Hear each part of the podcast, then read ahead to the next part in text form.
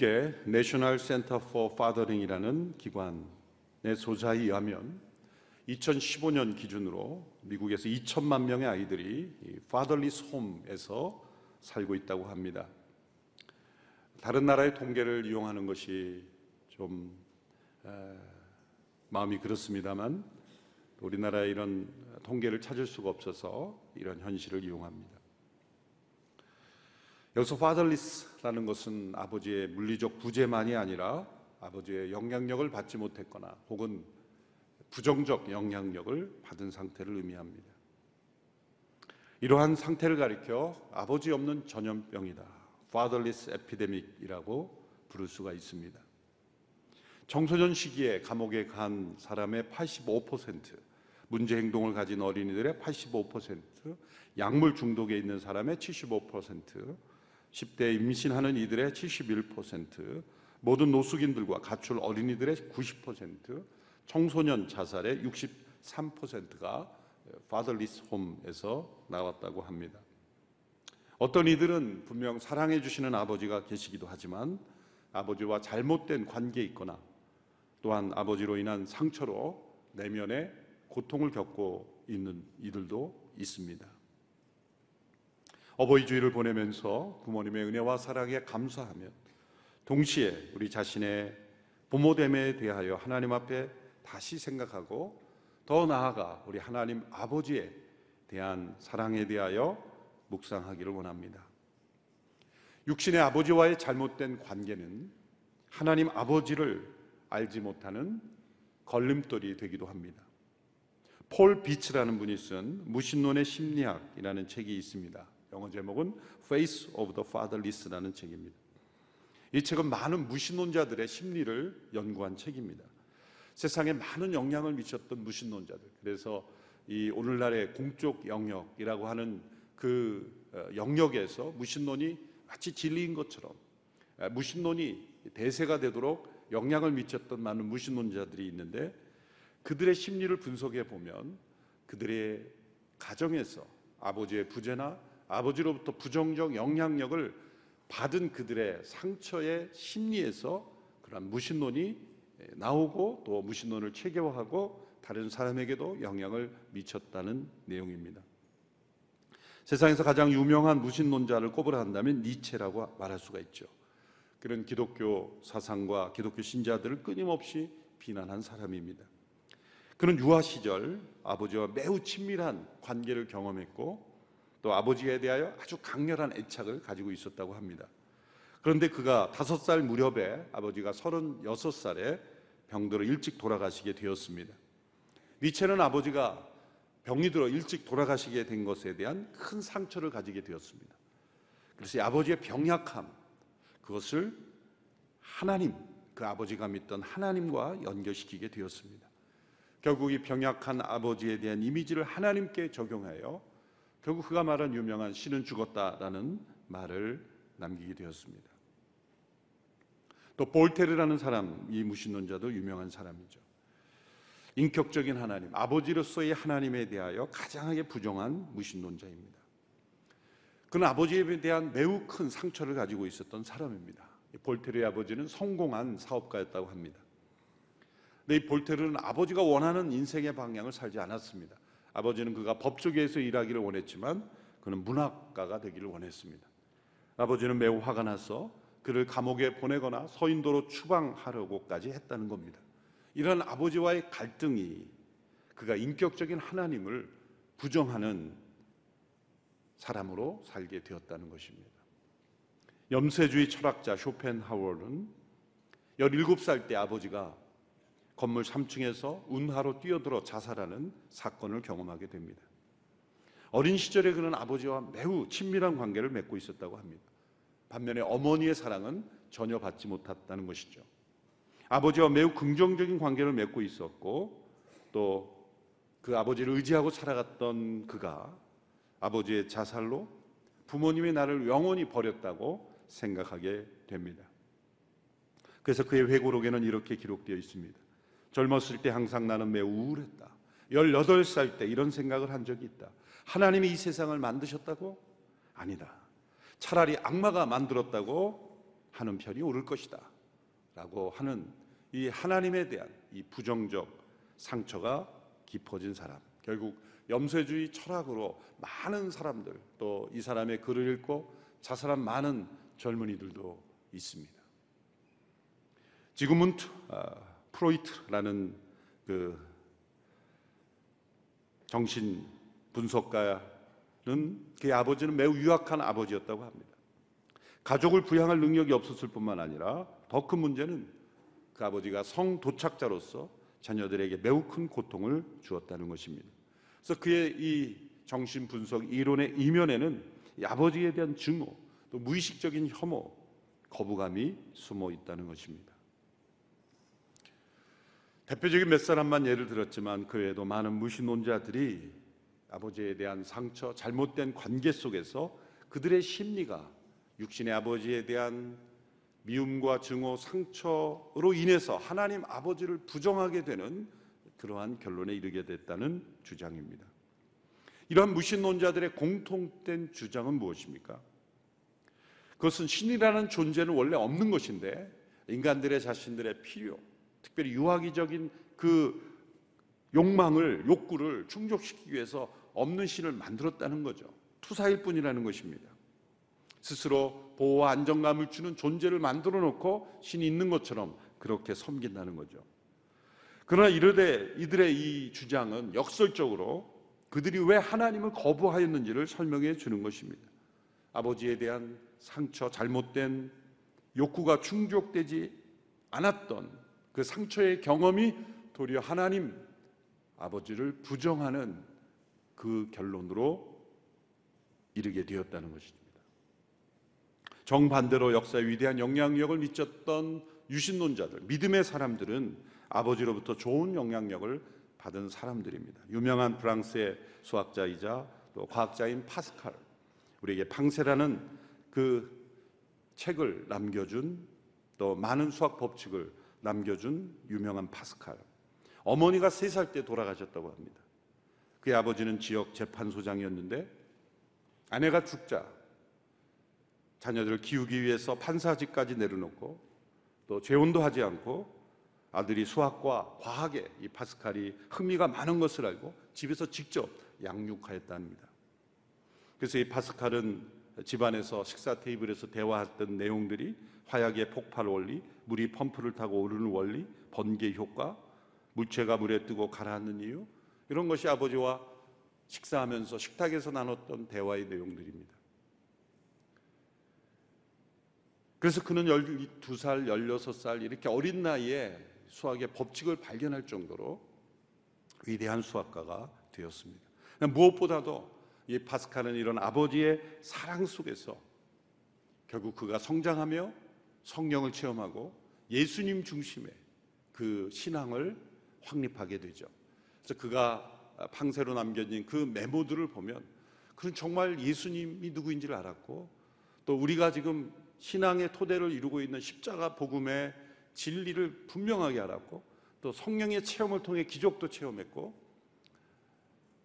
아주 온전한 신앙 속에 비록 그가 젊은 나이에 죽었지만 위대한 아, 신앙인의 그 발자취를 보여줬던 그런 사람이 되었습니다. 나치에 저항했던 본회퍼, 그 본회퍼의 아버지도 베를린에서 신경학과 정신의학을 강의한 분인데 바쁜 일정에도 불구하고 항상 자녀들과 식사했고 자녀들을 존중과 애정을 가지고 대했던 훌륭한 아버지였다고 합니다. 숨을 거두는 순간까지 예, 보네포가 숨을 거두는 순간까지 그 아버지에 대한 존경과 사랑을 표현할 정도로 보네포의 아버지는 그에게 영향을 미쳤다고 합니다. 이렇게 아버지에 대한 긍정적 체험은 하나님 아버지를 깊이 체험하고 아는 통로가 된다는 것이 분명하다는 겁니다. 그렇다면 이런 긍정적 경험을 전해주는 아버지가 없는 사람들, 혹은 아버지의 연약함, 부족함, 때로는 아버지의 죄와 상처로 인하여 그 아버지로부터 긍정적 영향력을 받지 못하고 부정적인 영향력을 받은 사람들에게는 희망이 없는 것인가? 그런 사람들은 모두가 다 무신론자가 되어 버린다는 것인가? 그렇지 않습니다. 사실 이렇게 하나님 아버지를 깊이 체험하도록 이끌어주는 아버지는 비율로 보면 사실 매우 적은 비율일 겁니다. 대부분은 아버지의 부재나 아버지는 열심히 노력하고 사랑했지만 조상적부터 내려오는 어떠한 상처와 아픔 때문에 그 아버지조차도 어쩔 수 없는 그 상처를 대물림해주고 또 부정적 경험을 남겨주는 이도 있습니다. 본의 아니게 그 자녀들과 또 그 상처 속에 맞물려 가는 경우가 있습니다. 그러나 복음은 이러한 모든 부정적인 상황 속에서도 복음입니다. 아버지에 대한 부정적 경험이 있다 할지라도 예수 그리스도를 믿는 믿음, 그 믿음 속에서 살아계신 아버지 하나님을 만난다면 모든 육신의 아버지의 관계를 뛰어넘어 그 아버지가 좋은 아버지였던 아픔을 줬던 아버지였던 그것을 뛰어넘어 온전한 영혼으로 살아갈 수 있는 은혜를 주시는 것. 그것이 복음의 능력입니다. 그것은 예수님을 통해 하나님 아버지와의 깊은 관계 속으로 들어가는 것입니다. 아버지의 부재나 부정적 영향력에 머물러 있지 않고 예수 그리스도 안에서 하나님 아버지의 영향력 가운데 살아가는 것. 그것이 참된 믿음의 축복인 것입니다. 예수 그리스도의 십자가 복음은 우리를 하나님 아버지와의 관계 속으로 인도해 주시기 때문입니다. 우리가 예수님 안에 거해야 되는 이유가 바로 거기에 있습니다. 예수님 안에 거함으로써만 우리는 성령의 도우심을 받아 하나님 아버지와 깊은 관계 속으로 들어갈 수 있습니다. 육신의 부모의 상처 혹은 부모로부터 버림을 받았다 할지라도 부정적 영향력을 받았다 할지라도 예수님께서 아버지 하나님과 가지신 그 관계로 들어갈 수 있는 축복을 누릴 수가 있는 것입니다. 예수님께서 하나님을 아버지라 또 아바라고 부르셨을 때 유대인들은 충격에 빠졌습니다. 이 아바 혹은 아버지라는 표현이 170번 이상 나오는데 대부분 예수님께서 사용하신 것입니다. 아바라는 단어는 아람어죠. 우리말로 아빠입니다. 우리말로 아빠라는 게 실제로 아람어로 아빠 비슷합니다. 언어가 올라가면 하나였다는 증거가 여기서 나오죠. 아람어로 엄마는 임마입니다. 우리 엄마가 훨씬 나은 것 같아요. 임마보다. 네. 아빠, 임마 다 아빠, 엄마 우리가 부르는 그 아빠, 엄마를 친숙하게 부르는 그런 관계 속의 언어입니다. 하나님을 이렇게 부른 적이 없었습니다. 요아킴 에레미에스라는 그 당시에 유대 문서를 연구하는 학자에 의하면 단 한 건도 발견되지 않았다. 예수님께서 처음으로 그렇게 부르신 것입니다. 유대인들이 얼마나 충격을 받았는지 당시 유대인들이 예수님을 죽이려고 한 이유가 바로 하나님을 아바, 아버지라고 불렀기 때문입니다. 예수님께서 하나님을 아바, 아버지라 자주 부르시는 모습을 곁에서 보던 제자들 가운데 빌립이라는 제자는 예수님께 이렇게 요청했습니다. 주여 우리에게 아버지를 보여주십시오. 그러면 저희가 더 바랄 것이 없겠습니다. 요청하기도 했습니다. 예수님께서 이렇게 대답하셨죠. 나를 본 사람은 아버지를 본 것이다. 나, 로 말미암지 않고 저는 아버지께로 올 자가 없느니라. 내가 아버지 안에 있고 아버지께서 내 안에 계시다는 것을 믿으라. 나와 아버지는 하나이니라. 예수님이 누구신지를 분명히 보여주신 겁니다. 예수님은 하나님 아버지의 유일하신 아들이요. 그 예수님을 본 자는 아버지를 볼 수 있다. 예수님을 정확하게 보면 하나님 아버지를 볼 수 있어요. 예수님 믿는다는 것은 하나님 아버지를 만난다는 것입니다. 예수님 안에 거하는 것은 곧 하나님 아버지의 그 영향력 속에 그 축복 속에 살아간다는 것입니다.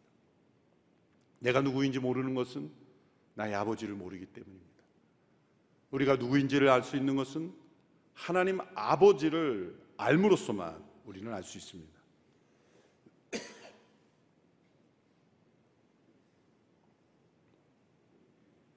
해외에서 입양되었던 사람들이 부모를 찾아서 한국에 오곤 합니다. 왜 오는 것일까? 그 한결같이 자기를 알고 싶어서입니다. 부모에게 감사하고 부모에게 효도하기 위해서 만나겠다는 사람도 가끔 있겠죠. 또 미움 때문에 만나고 싶은 사람도 있겠죠. 그러니까 더 중요한 것은 자기 안에 있는 혼란, 자기의 정체성, 그것을 알고 싶은 겁니다. 사실 부모가 대답해 줄 수 있는 것은 없어요. 그 부모를 만난다고 해서 사실 해결된 문제보다 더 복잡한 문제가 많이 생길 겁니다. 그럼에도 불구하고 내가 누구인지를 알려는 그 바람은 내 아버지가 누구인지를 알아야만 해결될 수 있는 것입니다. 우리 하나님 아버지를 알게 되는 것은 우리의 노력으로 이루어지지 않습니다. 어떤 지식이나 도덕적 성취로 이루어지는 것도 아닙니다. 그것은 예수께서 우리를 위해 이루신 일을 성령님께서 우리 가운데 깨닫게 해주실 때 우리가 깨달아지는 선물입니다. 로마서 8장 15절에서 16절의 말씀 우리 같이 한 목소리로 함께 읽어보겠습니다. 시작. 여러분은 다시 두려움에 이르게 하는 종의 영을 받지 않고 양자의 영을 받았습니다. 우리는 그 영으로 아바 아버지라고 부릅니다. 성령은 친히 우리의 영과 더불어 우리가 하나님의 자녀임을 증언합니다. 자, 유일하신 아들은 예수 그리스도 그 한 분입니다. 근데 우리가 하나님의 자녀 됐다는 것은 양자로서 자녀가 되는 겁니다. 성령님께서 그 양자의 영을 우리에게 부어 주셔서 이제 예수님처럼 하나님을 아바 아버지라고 부를 수 있는 관계 속에 우리를 초청하시는 겁니다. 단지 우리의 죄를 용서하고 또 지옥에 가지 않도록 하나님의 진노로부터 면하게 해주는 것만이 우리의 구원이 아니라 우리의 구원은 예수님처럼 하나님을 아바 아버지라고 부를 수 있는 관계 속으로 우리를 초대하셨다는 겁니다. 왜? 그것이 우리의 참된 축복의 은혜이기 때문이에요. 우리의 영혼 깊숙이 우리에게 반드시 있어야 될 그러한 하나님의 은혜이기 때문입니다. 우리의 신앙생활에 하나님을 아바 아버지라고 부르는 이 축복을 체험하는 것이 너무나 중요합니다. 일본의 유명한 통기타 가수인 안토니오 고가 분이 있습니다. 이분이 러브 소나타 과정에서 예수님을 알게 되고 동경온누리교회 출석하게 되었습니다. 이분 70이 넘은 그런 나이에 예수님을 믿게 되고 신앙생활을 하면서 간증을 했습니다. 러브 소나타 때 간증을 하는데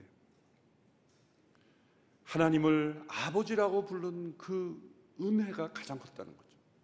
왜냐하면 자신은 두 살 때 아버지가 돌아가셔서 아버지 얼굴도 모르고 한 번도 아버지와 대화를 나눈 적도 없고 기억이 없고 평생 살아오면서 아버지라는 단어를 사용해 본 적도 없는 자신이 기도할 때 하나님 아버지, 찬양할 때 하나님 아버지, 그 아버지를 자기의 입에서 처음 부르면서 지금까지 자신의 생애에서 견, 이 받았던 모든 이 아픔, 상처들이 다 씻어져 내려가는 것을 경험했다는 거죠. 그래서 찬양하며 예배하며 눈물을 흘리며 예배를 경험할 수 있었다. 참된 평안을 누릴 수 있었다. 모든 사람들의 근본적인 문제는 하나님 아버지를 모르기 때문입니다. 우리가 예수 그리스도를 통해서 하나님 아버지라고 부르는 이 축복, 그 감격을 우리가 회복해야 합니다. 우리 신앙생활을 하다 보면 신앙생활이 이렇게 파편화될 때가 있습니다. 예를 들어서 성령의 인도하심을 사모해야 돼. 성령의 은사와 어떤 역사가 있어요. 근데 성령님의 인도하심에만 이게 몰두하게 되면은 한쪽에 치우죠. 또 어떤 경우는 예수님 중심, 예수님 예수님 예수님 하는데 또 예수님 중심도 때로는 성령님의 역사를 부정할 때가 있어요. 초점이 뭐냐면 성부 아버지 하나님. 그래서 우리의 신앙은 성령 인도하심을 체험하는 것, 예수 그리스도 안에 거하는 예수님 중심의 삶. 근데 이 초점이 이 삼위일체 되신 하나님, 궁극적으로 아바 아버지 되시는 이 하나님께로 모아지지 않으면 다 신앙이 파편화되는 거예요. 교회도 아바의 자녀들입니다. 아바 아버지의 우리 모두가 함께 하늘에 계신 우리 아버지라고 부르는 한 아버지의 자녀들이라는 거예요. 그것을 잃어버리게 되면 우리의 신앙생활이 다 파편화되는 거예요. 이 사회에 휩쓸리는 겁니다. 하나님을 아바 아버지라고 부르는 것. 그래서 육신의 아버지를 뛰어넘어 그것이 좋은 아버지였던, 훌륭한 아버지였던, 아니면 훌륭하지 못한 나에게 상처만 아픔만 주었던 아버지였건 훌륭한 아버지는 훌륭한 아버지여서 하나님을 알게 되고 또 때로 육신의 아버지가 나에게 상처 아픔만 주었기 때문에 도리어 하나님 아버지됨을 안토니아 국가 선생처럼 한 번도 아버지가 누구인지 모르지만 아버지의 이름을 부르면서 그 아버지의 빈자리가 채워지는 그것도 은혜이고 어떤 모양이든지 우리 하나님 아버지를 아버지라고 부를 수 있는 이 은혜가 우리에게 예수 그리스도를 통해 성령 안에서 주어졌다는 것을 우리는 깊이 체험해야 합니다. 예수님께서 십자가에서 숨을 거두시면서 마지막 하신 말씀은 아버지의 손에 당신의 영혼을 맡긴다는 기도였습니다. 누가복음 23장 46절의 말씀을 우리 같이 한 목소리로 읽어보겠습니다. 시작. 예수께서 큰 소리로 부르짖으셨습니다. 아버지여 제 영혼을 아버지의 손에 맡깁니다. 이 말씀을 하시고 나서 숨을 거두셨습니다. 예수님의 이 마지막 말씀은 이때만 처음 하신 것이 아니라 평생을 아버지의 손에 의탁하는 삶을 사셨습니다. 예수님은 아버지의 손길 속에 사셨습니다. 예수님은 생명을 지금 빼앗긴 것이 아니라 아버지의 손에 자신을 내어주신 겁니다. 그 아버지의 손이 우리를 구원하기 위하여 아들을 십자가로 내어주셨고 그 아들 예수님은 하나님의 그 뜻에 순종하여 아버지의 손에 자신을 맡겨드림으로 십자가에서 죽으신 것입니다. 복음서에 보면은 예수님의 십자가 사건 늘 전후에서 가장 많이 나오는 단어가 넘겨지다라는 단어예요. 넘겨지다, 넘겨지다. 죄인들에 의하여 예수님이 십자가에 넘겨진 것. 그것은 사실 죄인들이 그렇게 한 것 같지만 아버지의 손이 그 아들을 십자가에 넘겨준 것입니다. 아버지의 손이 그 아들 예수를 십자가에 내어주지 않았더라면 어떠한 사람들도 예수님을 십자가에 못 박지 못했을 겁니다. 하나님께서 그 아버지의 손으로 아들을 십자가에 내어 주시고 우리 모두를 다시 살리시고 그 전능하신 손으로 그 아들을 다시 살리심으로 하나님의 능력으로 우리를 다시 살게 의롭게 여기셨습니다. 그래서 예수님께서 아버지의 손에 자신을 맡기는 것 이것이 참된 예배의 모습입니다. 아버지께서 주신 모든 것을 아버지께로 돌려드리는 것 이것이 참된 예배인 것입니다. 그 아버지와 아들의 그 관계 속에서 이루어진 것이 뭡니까? 오늘 본문의 말씀처럼 우리에게 영원한 생명을 주시는 일입니다. 요한복음 10장 28절에서 30절의 말씀을 우리 같이 읽겠습니다. 시작. 내가 그들에게 영생을 준다. 그들은 영원히 멸망하지 않을 것이며 어느 누구도 내 손에서 그들을 빼앗을 수 없다. 그들을 내게 주신 내 아버지는 모든 것보다 더 크신 분이다. 어느 누구도 그들을 내 아버지의 손에서 빼앗을 수 없다. 나와 아버지는 하나다. 우리는 바로 예수 그리스도 안에서 아버지의 손에 붙들린 인생입니다. 누구도 빼앗을 수 없는 영원한 생명을 우리에게 주신 것입니다. 우리를 보호하는 두 개의 손이 나옵니다. 어느 누구도 내 손에 써 예수님의 손이죠. 우리를 예수님의 손에 넘겨주신 그 아버지의 손이 또 우리를 지키십니다. 사실은 이건 두 개가 아니라 하나의 손. 왜? 나와 내 아버지는 하나이시라 말씀하셨기 때문이죠. 예수님의 손이 우리를 붙잡고 계시고 또 그 예수님의 손을 아버지의 손이 붙잡고 계심으로 우리가 얼마나 안전한지를 보여주는 것입니다. 우리에게 준 영원한 생명, 그 아버지의 손 안에 있는 영원한 생명은 절대로 취소되지 않습니다. 그것이 은혜입니다. 예수 그리스도 안에 있는 자에게 주시는 영원한 생명, 그것을 우리에게 누리도록 하나님은 지켜 주십니다. 구약에서 이 아버지의 손길을 가장 깊게 경험한 사람은 다윗입니다. 그는 왕이 되기 이전에는 사울 왕으로부터 위협과 공격을 받았습니다. 왕이 된 이후에는 아들 압살롬에게 반역과 공격을 받았습니다. 자식이 아버지를 죽이려고 달려드니 다윗의 마음이 얼마나 참담했겠습니까? 모든 상황에서 그가 무너지지 않을 수 있었던 것은 아버지의 손이 자신을 붙들어 주심을 알았기 때문입니다. 10편 3편 5절 6절의 말씀입니다. 내가 누워 잠들었다 깨어나는 것은 여호와께서 나를 붙드시는 것이니 수많은 사람들이 나를 거슬러 둘러싼다 해도 내가 두려워하지 않겠습니다. 이것이 압살롬을 피해 고통받을 때 그의 고백입니다. 하나님의 손이 나를 붙잡고 계시다는 겁니다. 모세도 이러한 손을 경험했습니다. 이스라엘 백성들이 광야를 지나며 하나님께 주신 만나를 계속 먹을 때 불평이 터져 나왔습니다. 만나만 먹기 지겹다는 것이죠. 애굽에서 먹던 고기, 생선, 채소도 먹게 되라는 겁니다. 모세가 그 백성들의 탄원을 하나님 앞에 드렸을 때 하나님께서 너희들이 고기가 지겨워질도록 내가 먹게 주겠다. 나중에 매출하기를 보내주셨죠. 모세가 하나님의 그 능력에 의심하면서 이렇게 말합니다. 아니 많은 사람들을 고기를 먹이려면 바다의 모든 고기를 먹은다 할 때 충분하겠습니까? 그때 하나님께서 이렇게 말씀하십니다. 민수기 11장 23절의 말씀입니다. 같이 읽어볼까요? 시작. 여호와께서 모세에게 말씀하셨습니다. 여호와의 손이 그렇게 짧으냐? 내가 말한 대로 되는지 안 되는지 내가 보게 될 것이다. 여호와의 손이 그렇게 짧으냐? 모세는 하나님의 손이 짧은 줄 알았어요.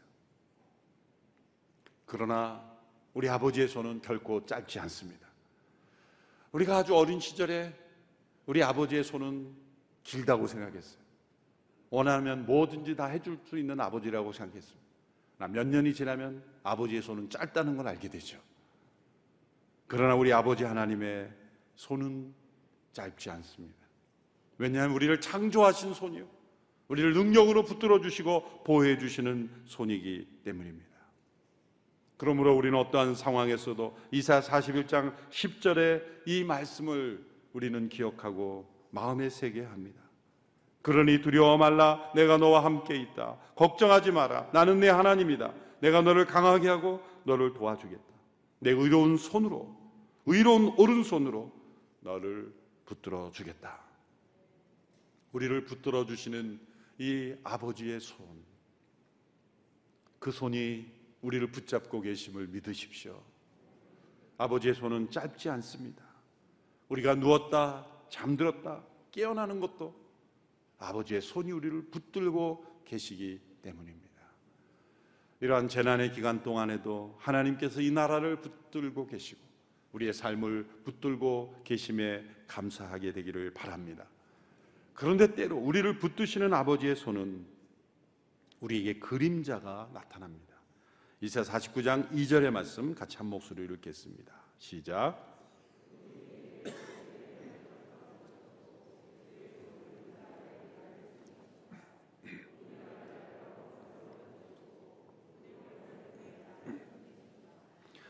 우리 아버지의 손이 전능하신 손이요. 우리를 보호하시고 돌보시는 손인데 때로 그 아버지의 손 그림자가 있다는 겁니다.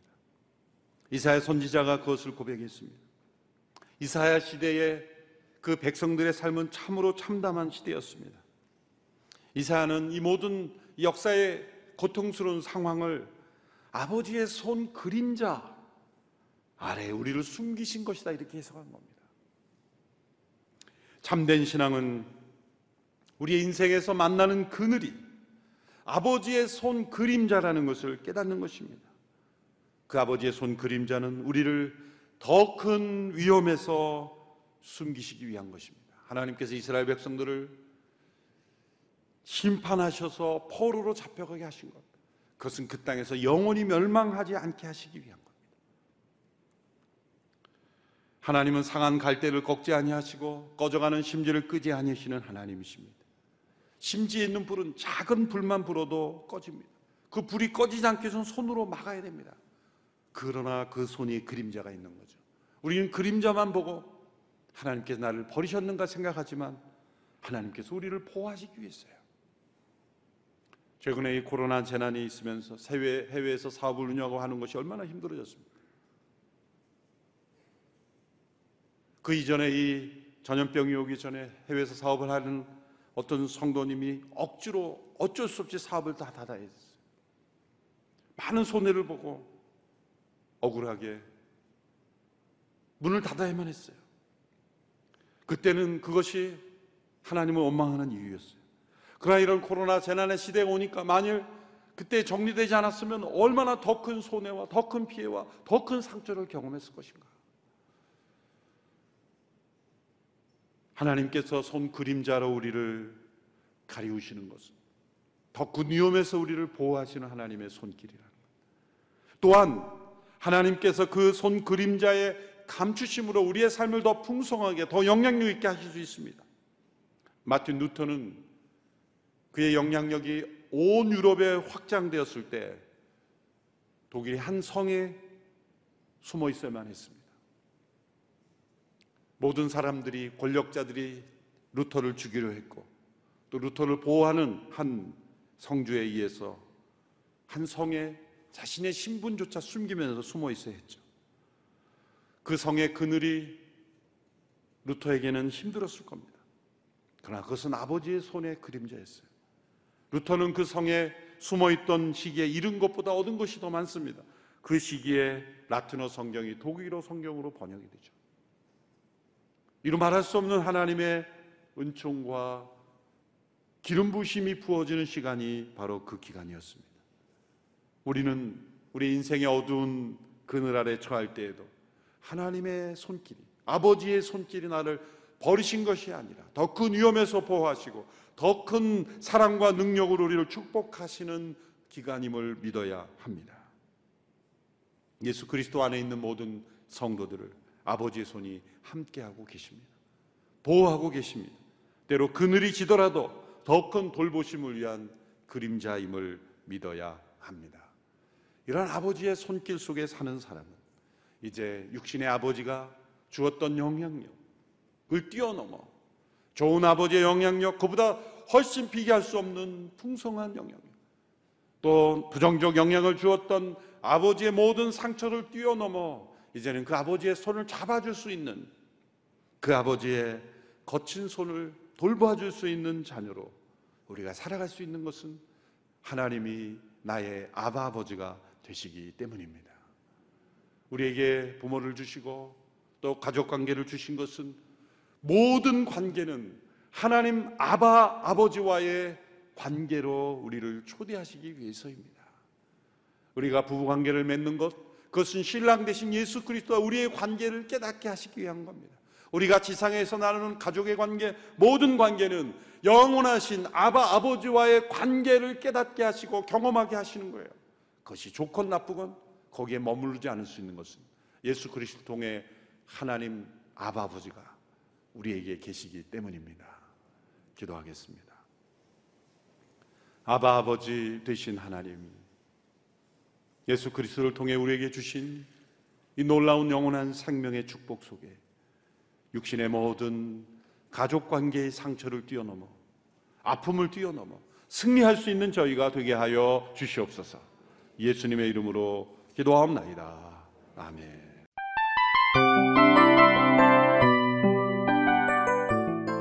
이 프로그램은 청취자 여러분의 소중한 후원으로 제작됩니다.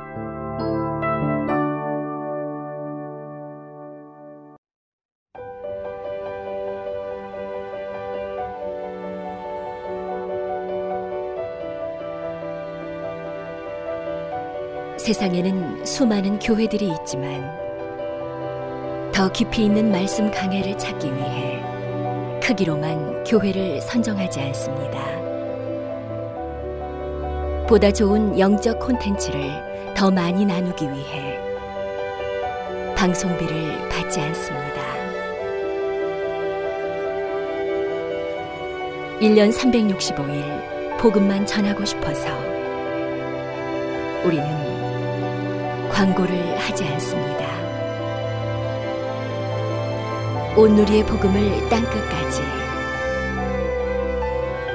CGN TV와 함께 땅끝 성교사가 되주세요